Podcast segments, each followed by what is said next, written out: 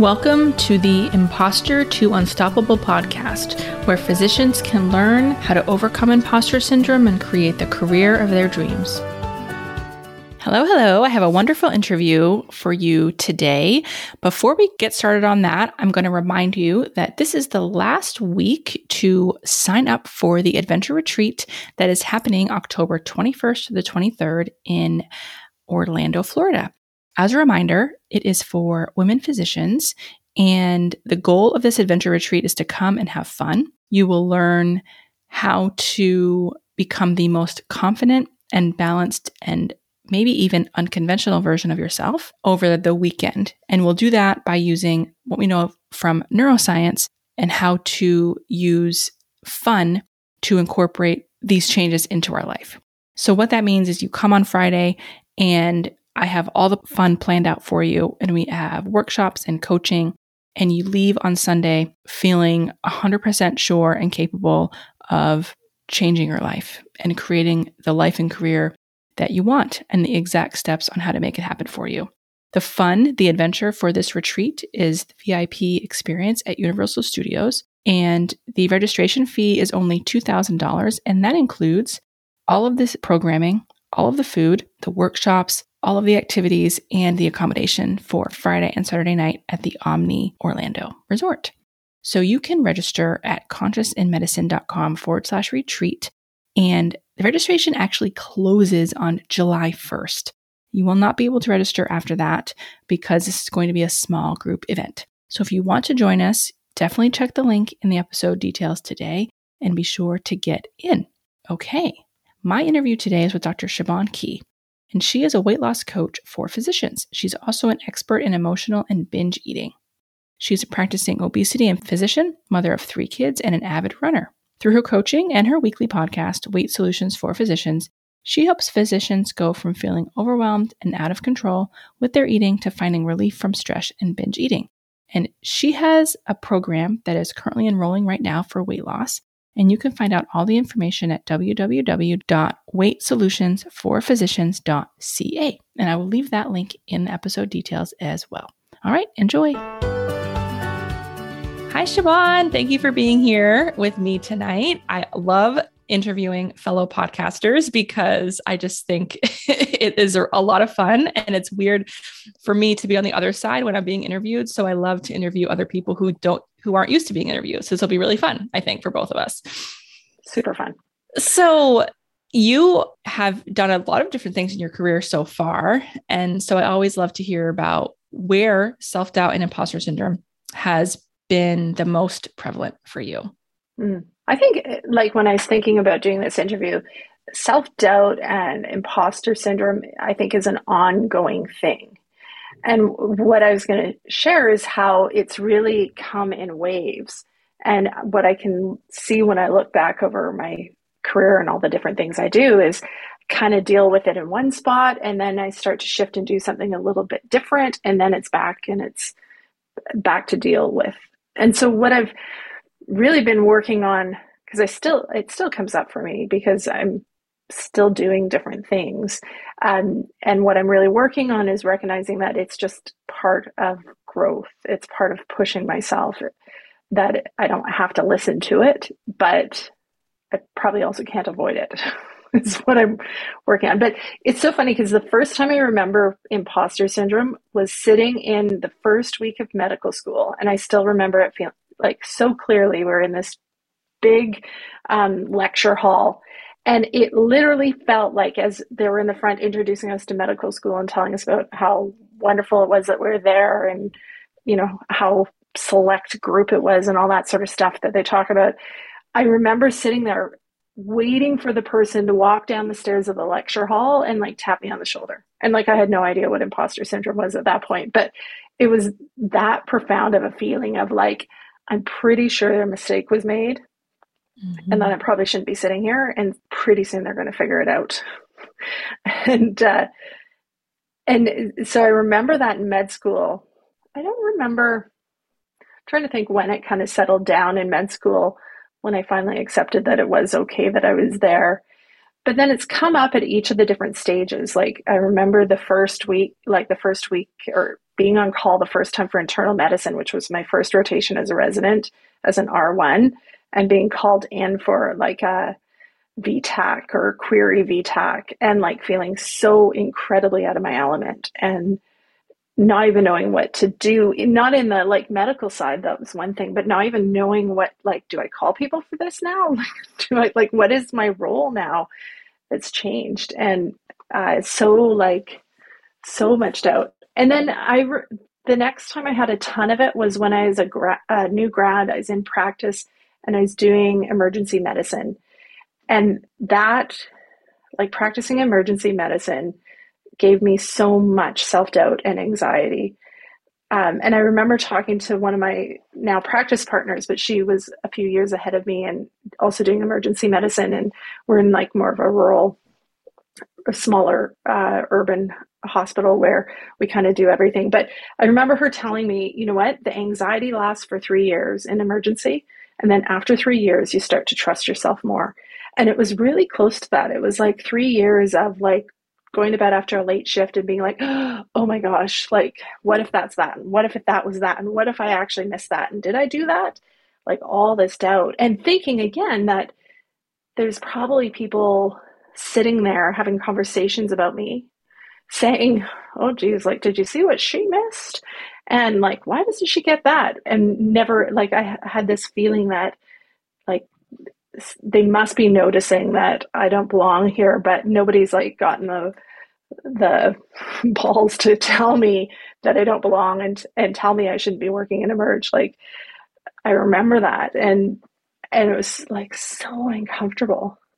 And then all that got better. Medicine got better. Medicine started feeling better. I'd practiced it for enough years. And then I decided to do some obesity medicine, and same thing came up again of like, who am I to be creating an obesity medicine program? And, you know, do I actually know what I'm doing here? Do I know enough to be doing this? All those thoughts. And then that got better. And I decided to start coaching and have my own podcast. And I would say that, I think, you know, that was probably one of the most anxiety provoking things I've ever done. I don't know for you when you started your podcast, I'm a relative introvert and pretty private person. To speak openly about things and openly about my own weight struggles was like really challenging, but I don't think it bothered me as much because maybe I was starting to get used to the self-doubt. Like I'd had it, dealt with it, knew that it eventually goes away over so many times in my career. I think it was anxiety provoking, but I kind of didn't panic. I think I looked at it as more of just part of the process. I think that's that's a good point to highlight, is that it never, like, in all of these different transitions that you had, it doesn't go away.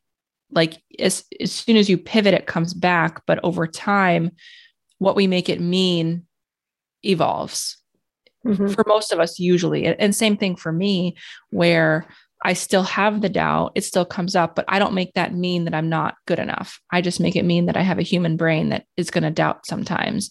And I think that's a really important shift, at least for me. Is that kind of how it's been for you more recently? Yeah. And I think honestly, like, learning coaching helps with that, right? Understanding how our brains work. And probably too, honestly, what's helped me in my own self-doubt and my own imposter syndrome stuff is coaching enough physicians and seeing how prevalent it is in all of us. Yeah. And what it's made me realize is the physicians that we're looking at and going, oh my gosh, what do they think of me? And do they think that I did this poorly, or they're so much smarter than me, they're so much more well-read? Those same physicians are having very similar thoughts, or there's a very high likelihood that they're having similar thoughts. Maybe not about you, but maybe about somebody else, or maybe about a different area. Like, it's so prevalent. And I think that's probably helped me normalize it in my own life, is just seeing it. Yeah. I think that if nothing else, this podcast that, you know, interviewing other doctors about imposter syndrome has the same, like you just said, has been a gift to me, because it's so amazing how our stories are all so similar. It makes it really, really obvious that no one person is the real imposter, right? We always like think like, no, I am the real true imposter, but we all think that. It's just that so few of us talk about it. And I don't know if that's something that throughout your different transitions, like, was the doubt ever anything you felt comfortable sharing with anyone, or did you ever feel like it was something you could talk about with your peers? Yeah. You know, I don't remember in med school, that's going to be a little bit a while ago. I feel like I probably didn't talk about it, but then too, I think I believed it more, right? Like I literally thought somebody was coming to tap me on the shoulder and tell me there's been a grave error and that letter never should have come. So I probably wouldn't have. I think the time I remember talking more about it was as a new grad, once I was actually in practice. And what I credit that to is having a really good community of physicians around me. Like, I'm lucky to work in and practice in a community where everybody is so supportive, and it's a fairly tight-knit physician community. So through residency and then through early years of practice, I developed relationships with people where I felt safe to, like, I could phone them and say, okay, this may be stupid, but like, my brain keeps rehashing this. Can we go run through it? And people who I really respected their opinions. When I had those relationships, I was able to bring it up and talk about it without fear of, like, I knew they didn't think I was an imposter is maybe, and I don't know why my brain was able to think they didn't, but the other people were having conversations about me. But yeah, I think that helps a lot. I think the more we talk about this stuff and the more we normalize it as part of the experience, the better and the easier it is to still live it, but disregard it, not necessarily buy in. Yeah, I think that's really true for me too, is that being able to tell someone that I was feeling this way and have someone look at me in the eye and say, like, I've had that exact same fear, is such a weight lifted off of our shoulders, I think, to realize like, oh, okay, like someone who I really respect and I think is a really good doctor doubts himself. That must mean that maybe it's okay too, that I do it. Did your doubt ever impact your ability to enjoy medicine, or did that cause any issues for you clinically? I would say maybe like in those early years of practicing emergency medicine, I remember intense anxiety, which was born of self-doubt. So the few times when I perceived that I missed something, and I say perceived because I don't think all of them were actually true, that I truly missed it. But hindsight's 20/20, right? And when you get a patient, you know, that colleague, hey, do you remember so-and-so that you saw 2 nights ago? Those conversations. When I perceived I'd missed something, I remember like a week of like just intense anxiety about it, like just this like and like difficulty sleeping because my brain was rehashing, oh my gosh, what's going to happen and all this. Even in when I already knew the outcome and the outcome was fine, like they had come back to emerge, which is what we tell patients to do, and it had been, you know, caught or diagnosed that time. I still remember like a good week of like really raking myself over the coals about it. And I think that was born of would another doctor not have made the same mistake? Like if I was a good emergency doctor, this shouldn't be missed. Or I think is really when I look back at the mindset, it probably was a good emergency doctor doesn't miss anything, which is not true or realistic. Yeah. I think that this comes up a lot among the women I coach for sure, that there is this expectation that if you're not perfect in every way and reading every single journal that ever comes out and, you know, knowing everything that there is to know about your specialty at all times, then you're not enough. And it's hard to unlearn that mindset. And I think that especially in a field like emergency medicine, where, I mean, I'm sure it feels very heavy. Like if you miss something, this is life and death, right? And I think a lot of specialties feel that way, but emergency medicine is one that it's a big deal. How are you able to navigate that burden and maybe how your identity as a human and a doctor fits into that? Mm-hmm. It's an interesting question. So I navigated it by talking to people, mm-hmm. like having good friends that also were working in emergency. And I could say to them, look, this one's really bugging me. Like, can I run this case past you? And talking through it and kind of assessing, would they have done anything different? And I think, that wasn't all born out of imposter syndrome. I think like that's probably a good portion of how you kind of learn, right? Because the thing when you finish and you're in your own practice is you can be reading all you want, but you kind of lose that touch of what other people are doing practically. And what, reading is one thing, but the practical of how to apply that, you kind of lose out on when you're used to being a resident and always have somebody helping you do that application. And so I think for me, the talking to colleagues and running cases past them and reviewing the tough ones played that role for me to get kind of a sounding board to check in and make sure I felt like I was actually on the track I wanted to be. It's interesting when you say, how did you manage it as kind of like a human? Because when I look back, hindsight being 20/20, on those early years of practice, I don't think I spent a whole lot of time thinking about myself as a human or as an individual. Like I was, there to work and I'd do obs call and then pick up an extra emerge shift and add in some extra half days as locums. Like I was just working the whole time. And when I wasn't working, I think I was probably using more maladaptive type behaviors to try to manage. And that sounds worse than what it was, but basically, it's like, we'll just leave it hanging. People wonder what those were. But it was, just like laying on the couch, like exhausted and unable to do anything and too tired to cook. So we ordered our pizza in, but I don't think I handled it very well back then. I think I handle it a lot better now. Yeah. And I think we all, that's probably a similar story for many and certainly for me as well. And because we do lose our humanity, I think, and I think it's partly, if not mostly, how we're trained. It's kind of like, that's how it happens. Like shed your humanity in medical school. And then in residency, you forget how to do anything but work. And then you're an attending and you think that's just how life is. Like your whole world is being a doctor. So I think that actually shifts into my next question, which is, you've created what I think we could call somewhat unconventional life, meaning you've kind of carved out your own career in medicine that involves things that are outside of medicine with the podcast and the coaching. So how did you go from someone who was all about work all the time, picking up all the shifts, to the life you have now? And you can go on a little bit about that, about what your life looks like now in contrast to that. Yeah.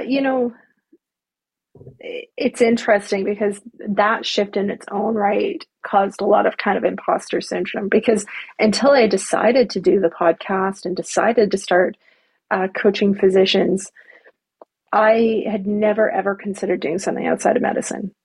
Like I was like, I'm doing full service family medicine and that's just the way it's going to be. And in my mind, I was like, at some point, I'm probably going to give up obstetrics, and maybe then do more academic teaching type, pick up a different family medicine type role. And the first step was doing the obesity medicine. And that was I view that as still part of medicine, but it definitely was outside of the box when I started doing it. Nobody else in my community was doing obesity medicine. And I really actually remember fearing kind of judgment of will they think I'm a wackadoo because I'm, doing weight loss? Am I going to get lumped in with people that do just the kind of lose weight quick scheme type stuff versus actual true obesity medicine? So that in its own right had self-doubt, and it was an identity shift, and it was definitely stepping out of the box of what I viewed full service family medicine looked like.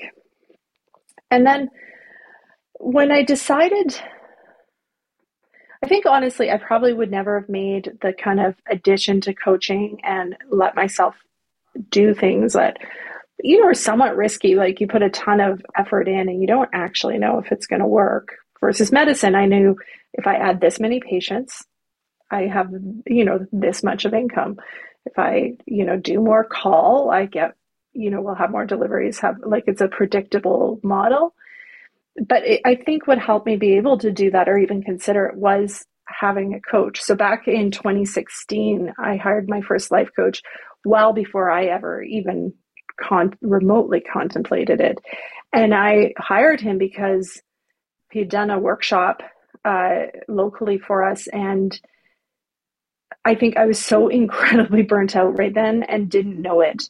And, you know, I had three little kids at home, was trying to keep up with practice. I think I'd stopped emergency medicine by then after my third kid, but still doing OBS, still doing office, all that stuff.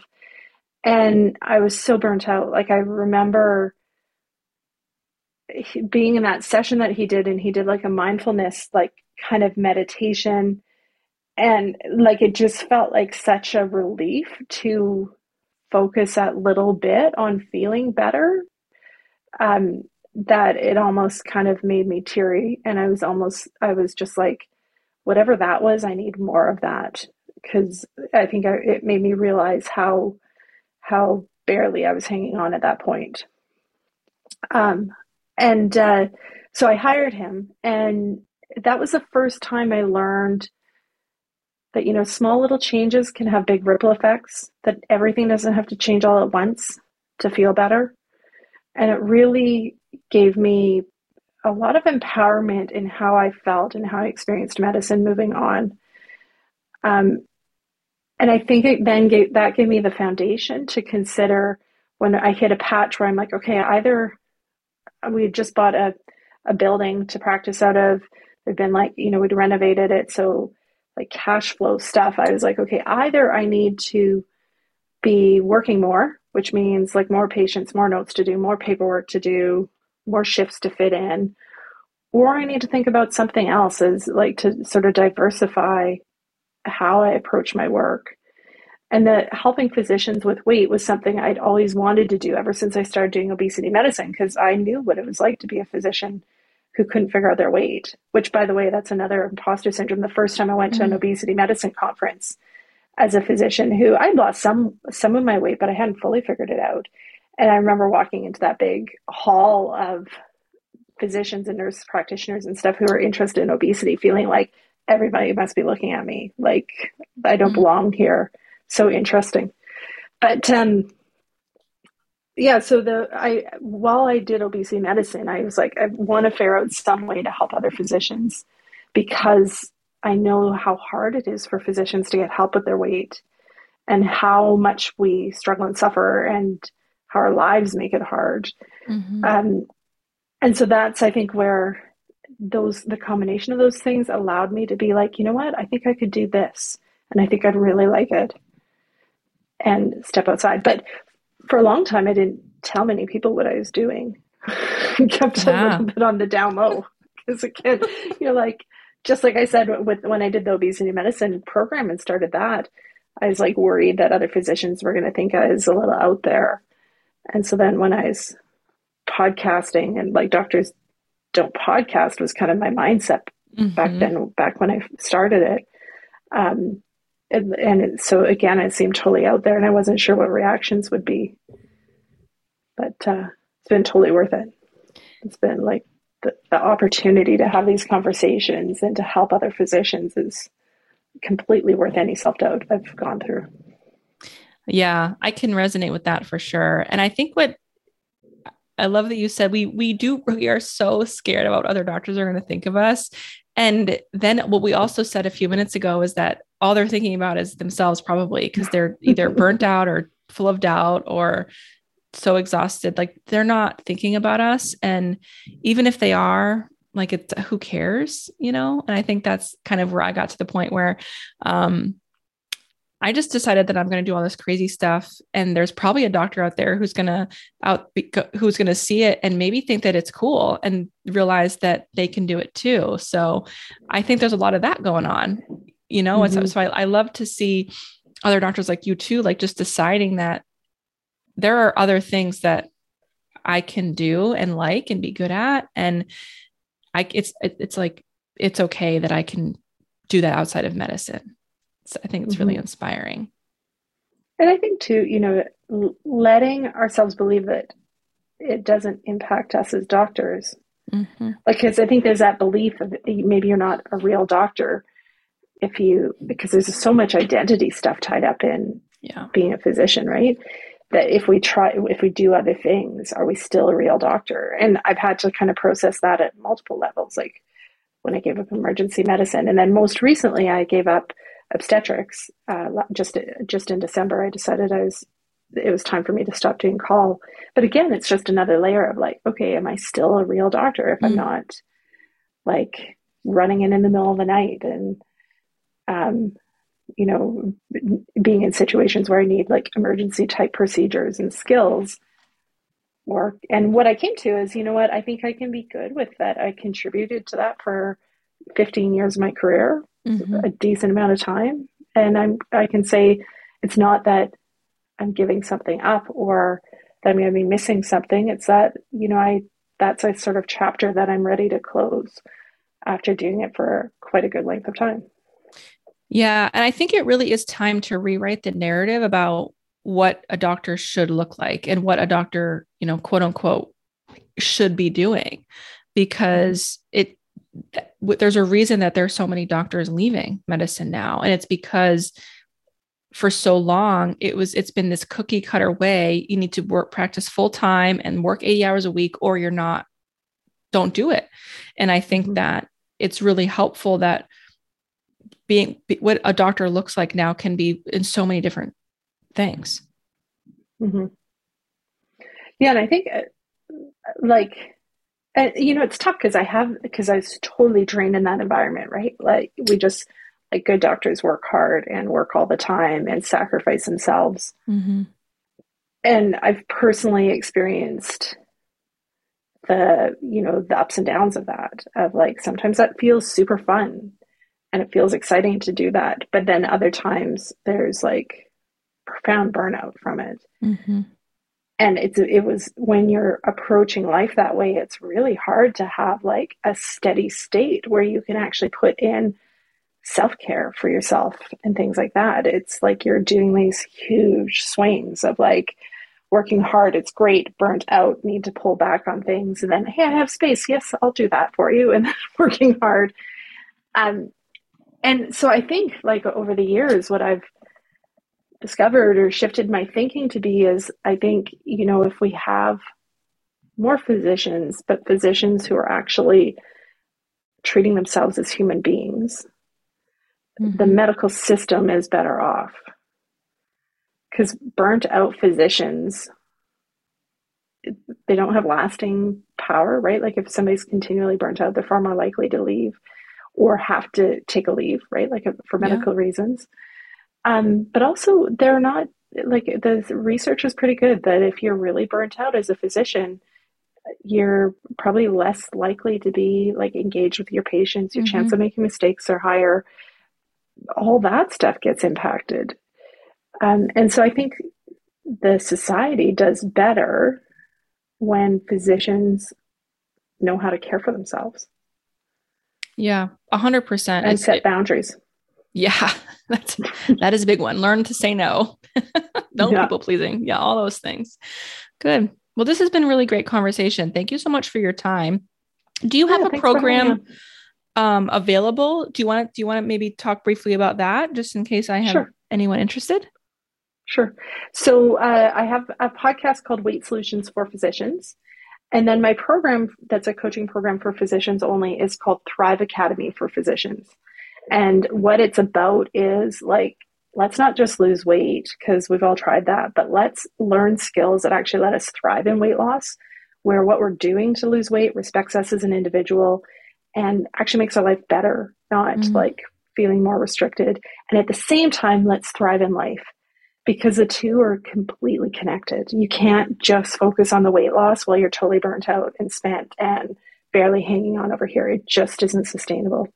And if we're going to do it, we want everything to be sustainable, right? We don't want to just lose weight for a couple weeks and then gain it back again. We want to figure out the tools to do it for the last time. And I think a thriving approach where we put a really positive mindset into whatever we're doing for weight loss is the way to make it sustainable. That sounds excellent. And we'll put a link in the episode notes, but do you want to say it just for people who are auditory learners? Sure. So it's my main website is weightsolutionsforphysicians.ca. Okay. And then people can just click on the Work With Me tab to get to information about Thrive Academy. Excellent. Thank you so much. It was great to talk to you. Well, thanks for having me on.